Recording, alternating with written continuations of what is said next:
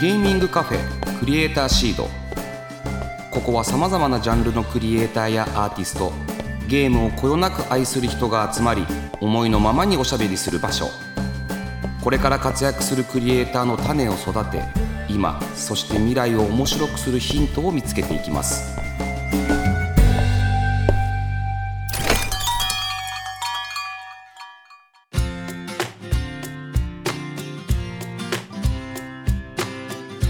いらっしゃいませ。ゲーミングカフェクリエイターシードオーナーの坂本和則です。この番組はまったりコーヒーを飲みながらゆるーくトークしていきます。ぜひお聞きのあなたも一緒にお茶を飲みながらリラックスして聞いてくださいね。いやー早いものでね。2023年7月に入りましたよ。あっという間に上半期が一応終わったということです。梅雨は明けたかどうか全然わかんないんですけれども。降ったような。まあ今もまだ降ってますけどね。えっと、最近の僕は、まあ、当然あの夏のイベントに向けた準備だったりとかあとねハイドランのコラボで楽天とのコラボ企画みたいなあのイベントライブするよっていうことだったりとかね。なんか新しいアイテム出すよみたいな発表をしてたりするのでまあその辺のことをやっていたりとかあとはねやっぱラブトランジットはやっぱ全部見ましたよね。うん。皆さん見ました？家事がね絶対見ろって言うんでね見たんですけどね。やっぱりなかなかね恭平のね「 One more time please っていうねこの名言が出ましてね、えっと、これをね、毎日1回は使おうと思ってやっておりますよ。はい。でねまあゲーム自体はいろいろと進んでおります。まあ、ギャースタジオコンテストのゲームの新しいビルドを見させてもらったりとか触らせてもらったりとかをしていたりします。本当にさすがにねやっぱり賞をもらった作品たちだけありまして進みも早いしあこんなにクリエイティブって上がっていくもんなんだっていうふうに思いました。あそうだ。昨日ねシューホズ作った増田君と飯食ったんですよ。久しぶりに。増田君今ね結構忙しくてなんか前回ほら会社に入れてください。仕事がなくなったらって言ってたくせにめちゃくちゃ忙しそうにしてて。もうちょっと待ってくださいってなんか逆にこっち側が頼んだみたいな空気になっちゃって。何なんだよ増田君って。増田君とね楽しくご飯食べながらね韓国料理食べたんですけどそこってなんか食べ放題は食べ放題なんですよ。5品選んで最初その5品を選んだらその5品がなくなったら次の4品を頼めるみたいなくなったら皿交換制で頼めるんで最初ちっちゃいのからいかないと最初からチヂミとかいっちゃうともうそれだけでお腹いっぱいになっちゃって次の商品に行けないのでっていうことをやってたら最後の方なんかやっぱり競技みたいになっちゃって増田君がねそれをね楽しかったってその後あのメッセージくれましたけどね。はい。まあそんなことやってます。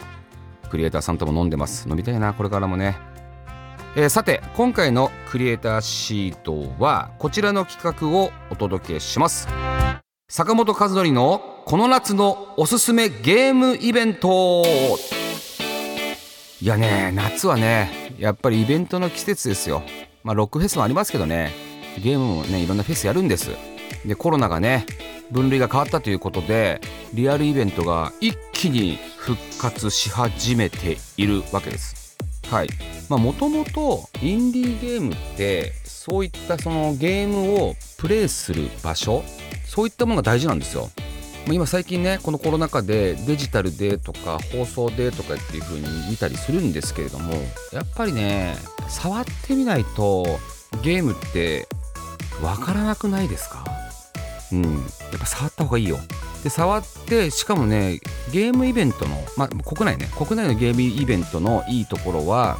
そのゲームを作った日本のクリエイターの方がそのブースに立っているので直接そのゲームの思いだったりとか進捗具合だったりとか今後どうなっていきたいだったりとかも聞けるわけですね。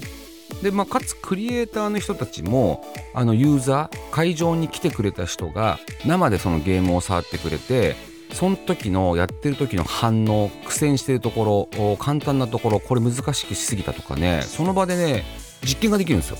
だあれこれ自分が意図していたことと違う反応になってるなとかあれこれ簡単すぎるなとかステージ2の方が難しくて3の方が簡単だとかそういうゲームバランスみたいなねそういったことも調整できたりとかしてクリエイターにとってもすごくいいんですよ。まあ、当然ユーザーはね発売前のゲームをたらふく遊ぶことができるっていうねそういった利点もあるんですけども、まあ、リアルイベントは非常にどっちにとってもいいようやくそれが復活し始めたということでこの企画をお届けしたいと思っております。はい。で、まあ、そういったところでいろいろなイベントが復活してきているんです。まあ例えばと言いますかまあもうご存知ビットサミットですね。で今年はビットサミットレッツゴーっていう名前なんです。ビットサミットって毎年ビットサミットの後になんか言葉がつくんですよね。今年はレッツゴーっていうこと場所は変わらず京都都メッセでやるんですけれどもなんと今年は7月14から16で祇園祭りと本当にかぶってるわけですね。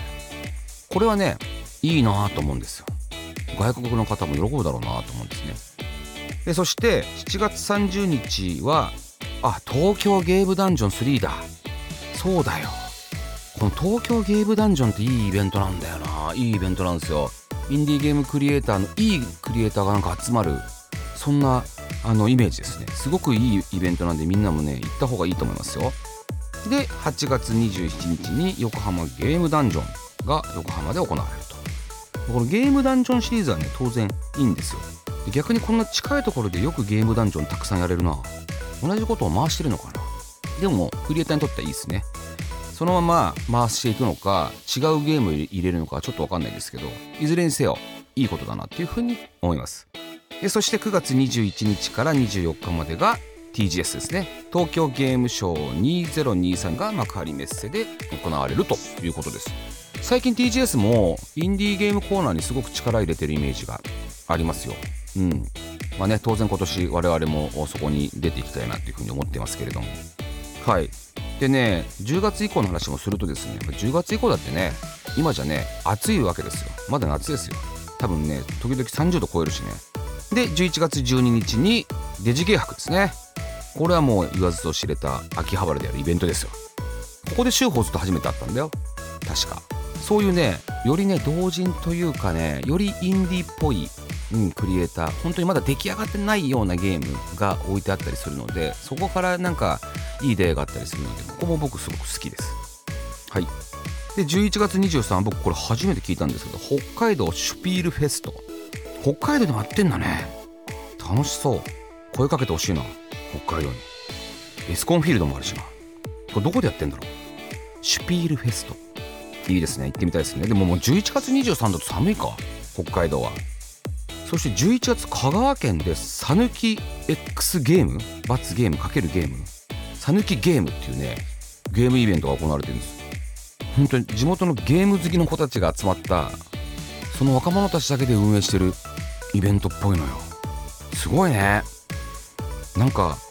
お手伝いできればなっていうふうに思うんで香川県のさぬきゲームの関係者の皆さん是非連絡ください。というわけでねやっぱ関東だけでなく各地でもイベントがこう盛りだくさんですよね。今年やるのかな？わかんないんだけど8月って岐阜でもね岐阜のあの花火大会に合わせて岐阜の全ためっていうイベントが行われてたんですけど今年はまだ発表になってないんですけど僕は SIE の時からあのイベントには結構出ていて出店もしていたんですけど本当にね商店街でやるんですよ。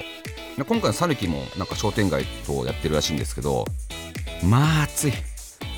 8月の岐阜はまあ暑い。でクーラーがないところでもやるのであの商店街の前とかでやるのでまあこれ暑い。すごい暑いなっていうねそんな記憶しか実は残ってないっていう全ため今年やるんでしょうか。でそうですよ。海外ですよ。7月28日から7月31日まではチャイナジョイですね。中国。これとんでもないでかい会場でやるんですよ。上海新国際エキスポセンターってこれ僕初めて行った時なんつうのものすごい会場を回るだけでヘトヘトになるぐらい大きかったです。でそこの会場の一個一個に全ていろんなゲームが、詰まってて全然空きもなくあこんないっぱい中国ってゲームあるんだって思った記憶があります。まあ当然まだプレイステーションとかね、任天堂がローンチしてなかった時期だったんで、基本的には PC ゲームだったな、あとスマホか。でもすごい活気だったっす。はい、チャイナジョイ。ね、アジアで一番大きなイベントなのかな。まあ台北ゲームショウも大きいって言われてますけど、まあ大きさで言えばそっか、アジアで言えば東京ゲームショウもそっか。でそういうねなんかゲームだけじゃなくてねいろんなあの技術とかねなんかそういったものも発表になったりするので、まあ、チャイナジョイも注目ですよね。で韓国ですよ。プサンインディーコネクトフェスティバル2023これ8月25から8月27に行われます。一回行ったことあってインディーコネクトは。でその記憶がそんなないっていうね。記憶ないな。いやほんと記憶ない。でも行ったことがあるっていうね。2015年から開催されている世界的なインディーゲームイベント。まあ多分これ SI の時に行ったんだろうなきっと。出張でミーティングも兼ねて行ったからきっとインディーコネクトには1時間いたかいなかったかだったんじゃないかな。なのでそんなに記憶がないっていうことでもう今年で9回目ですよ。すごいですね。でもなんか韓国はとにかくすごい今インディーゲームクリエイターが優秀な人たちがたくさんいてそれこそギャースタジオコンテストでも受賞したゲームを作ってる韓国チームもいるんですけどやっぱりねインディーゲームと言いながら30人とかも40人とかで作ってるんですよ。で彼らにこれはインディーゲームなのかと聞いたんですよね僕。そしたらインディーゲームです。まあそういうふうに言ったらもうねパッションなんで。インディーゲームっていう認定インディーゲームということでね。しかもねほんとクオリティが高いゲーム作るんですよ。韓国は。だからそういういろんな韓国のゲームも出てくるのでここは本当はチェックした方がいいんだろうななんて思ってたところです。はい。えそしてドイツゲームスコンですね。これが8月23から8月27日ケルンで行われるということですよ。これはね今世界で一番大きいゲームイベントになってんじゃないかな。なんかいい匂いもするし B2B もいけるし B2C もいけるしという。で世界100カ国ぐらいからですね集まるんですよ。26万5千人ですって去年。ケルンメッセで行われるんですけど前も言ったかもしれないですけどケルンに日本からの直行便って、まあ、なくてフランクフルトかなんかに降りるんですよまず。でそっから電車乗るんですよね。電車に。でなんかね世界の車窓からみたいなところの景色をぐーっとね1時間ちょいぐらい走っていくとねケルンに着くわけですね。でその1時間ちょっとぐらいかけて行くだけでもドイツの人でも大変だろうな。だから多分それって本当に名古屋とかもうちょっと先の方でやってるようなイメージだと思うんですけど東京で言えば。でもそこに世界各国からその経由で来る人たちがいるっていうのがすごくて。でとにかくねゲームを楽しんでる人たちがめちゃくちゃ多いんですよね。僕このイベント大好きでそこでビール飲むの結構大好きですごい楽しみにしてるんですよね。はい。で我々フィニックスは、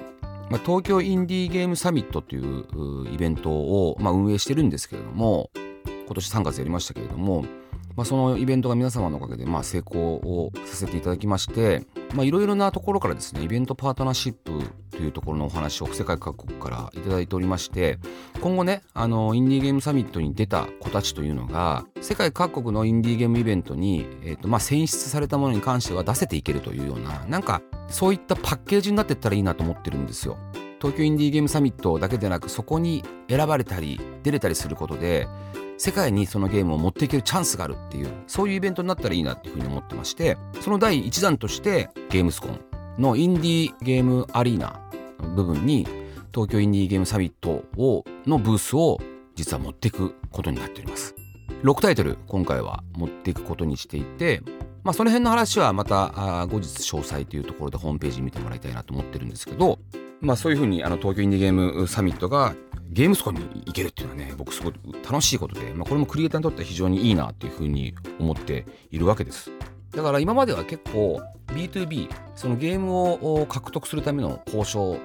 だったりとかゲームを見に行く日だったんですけどいよいよ自分たちもそのゲームを出しに行くということができるというのはなんか非常に楽しみだなっていうふうに思ってまして。で今スタッフ一同みんななんか誰がドイツに行くんだみたいな。ドイツ行きたいぞ行きたくないぞパスポートあんのかないぞみたいなことをでてんやわんやしているような様子をこの前見まし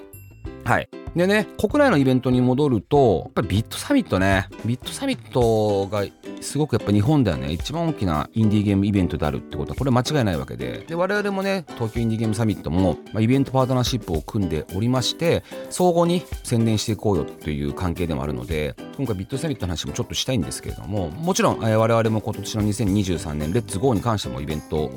パートナーとして何らかの宣伝とかをさせていただこうかなと思ってますしまあフィーニックスとしてもブースは出そうかなっていうふうに思ってます。で先ほども言いましたけど今回7月なんですよ。7月。でしかもね3日間やんだよね。3日間。すごいよね。大きくなりすぎじゃない？のビットサミット。でその裏で裏でっていうかどっちが表か裏か分かんないけど祇園祭りもやる。だから昼間にビットサミット行って夜祇園祭りに出るっていうね。もう寝れない3日間が外国の方続くんじゃないですか。すごくいいコラボになるんじゃないかなと思って。別にあの祇園祭り見に来た人がビットサミット見に来てもいいしビットサミット来た人が祇園祭り見てもいいだろうし京都がものすごい盛り上がるんじゃないかなっていうふうに思ってます。でどんどんどんどん洗練されていくのよ。ビットサミットってブースも綺麗だし施工も綺麗だしまあ、オリコムさんってとこがやってんだけどね。すごく、うん、綺麗なんだよな。だから海外のインディーゲームにすごい近い感じになってきていて出してる側もテンション上がるし。で僕らもほら海外のゲームイベントを意識してさ東京インディーゲームサミットもさ実はブラックライトとかさ結構暗い照明入れたんですよ。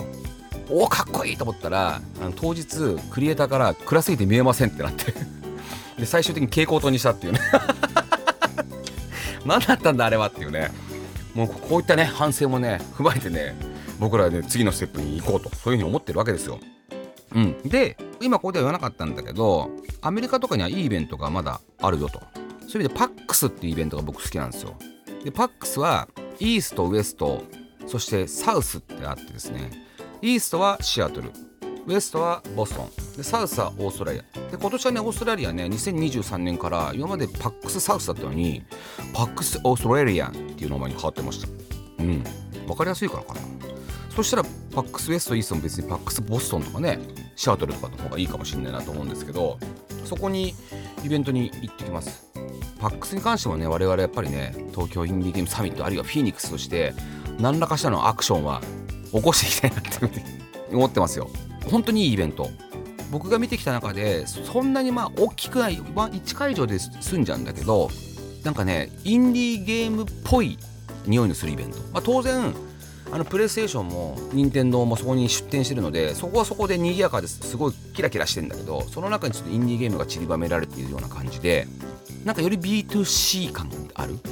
なんか本当にお客様にゲームをやってもらうっていうようなそんなイベントになっててすごくいい匂いがして好きなんですよ。これ、アンティーズの時からも出してたんですけどね。なんかね和風っぽくしてね傘の茶屋みたいなねブース作ってね死ぬほどお金がかかった割にそんなにあの費用対効果が戻ってこなかったってソニーミュージックの社長にものすごい辞めた後に怒られましたけどね。うん。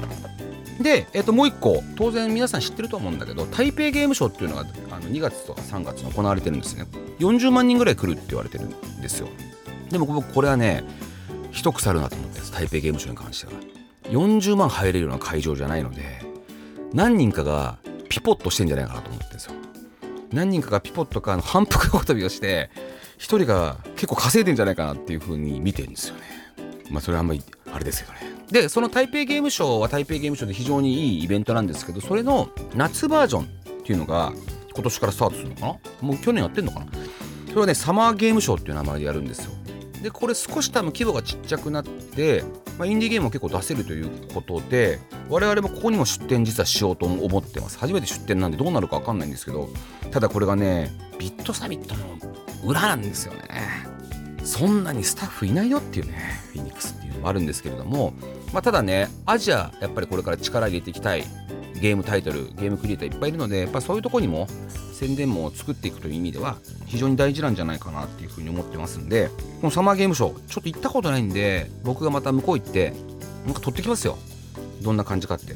なんか今回ビットサミット吉野さん行くっていうから吉野さんにビットサミットの方を頼んで僕はサマーゲームショーの方台湾で小籠包の食レポを中心にあのやっていこうかなというふうに思う。いらないです。うんいらない。それはさすがにいらない。はいでもパックス久しぶりに行くんですごい楽しみですよ。パックスでね僕ねどっかで話したことあるんですけどね。パックスイーストってすぐ海の近くでやってるんですね。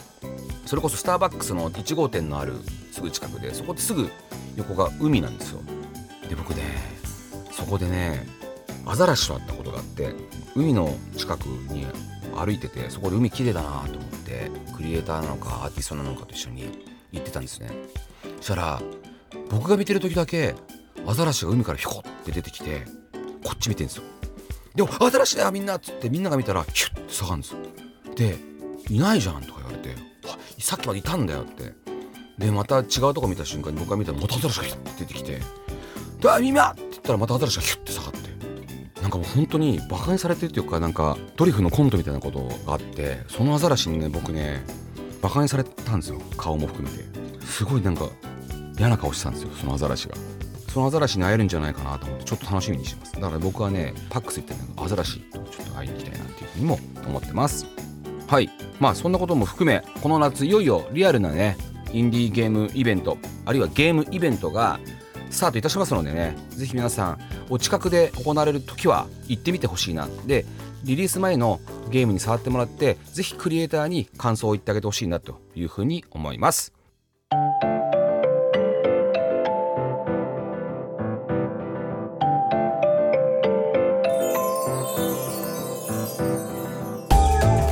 坂本和則がお届けしてきましたゲーミングカフェクリエイターシードそろそろお別れのお時間です。はい今日はまあ夏のイベントということでバーっといろいろなイベントをお話しさせていただきました。うん、これからねまだフィーニックス的にはあるいは坂本的には多分まだ言えてないイベントにも出ていくあるいは出展していくっていうことがあると思いますし東京インディーゲームサミットとして全世界のいろいろなイベントに行きます。なんかね今日はね香川のイベントがもうとにかくめちゃくちゃ気になってしまった。なんか香川って徳島もそうだけど四国ってなんかエンタメのイベント非常になんか頑張ってるよね。モンサバッシュも含めてなんか徳島香川高知まあ愛媛も言ってきますけど道後温泉あるんで、まあ、四国ってすごくなんかそういうの頑張ってるなと思ったんでなんか香川のイベントは行ってみたいなって思いました。北海道も気になりましたけど。でね多分ね意外とクロアチアとかポーランドとかスウェーデンとかでも実はイベントやっていてその辺の話はまた冬のバージョンなのでそこで話したいなと思ってるんですけどやっぱヨーロッパのインディーゲームイベントもかなり面白いし行けるんだったらみんな、まあ、行ってほしいなと思うんですよね。まあ、日本とかアジアでリリースしないクリエイターとか多いから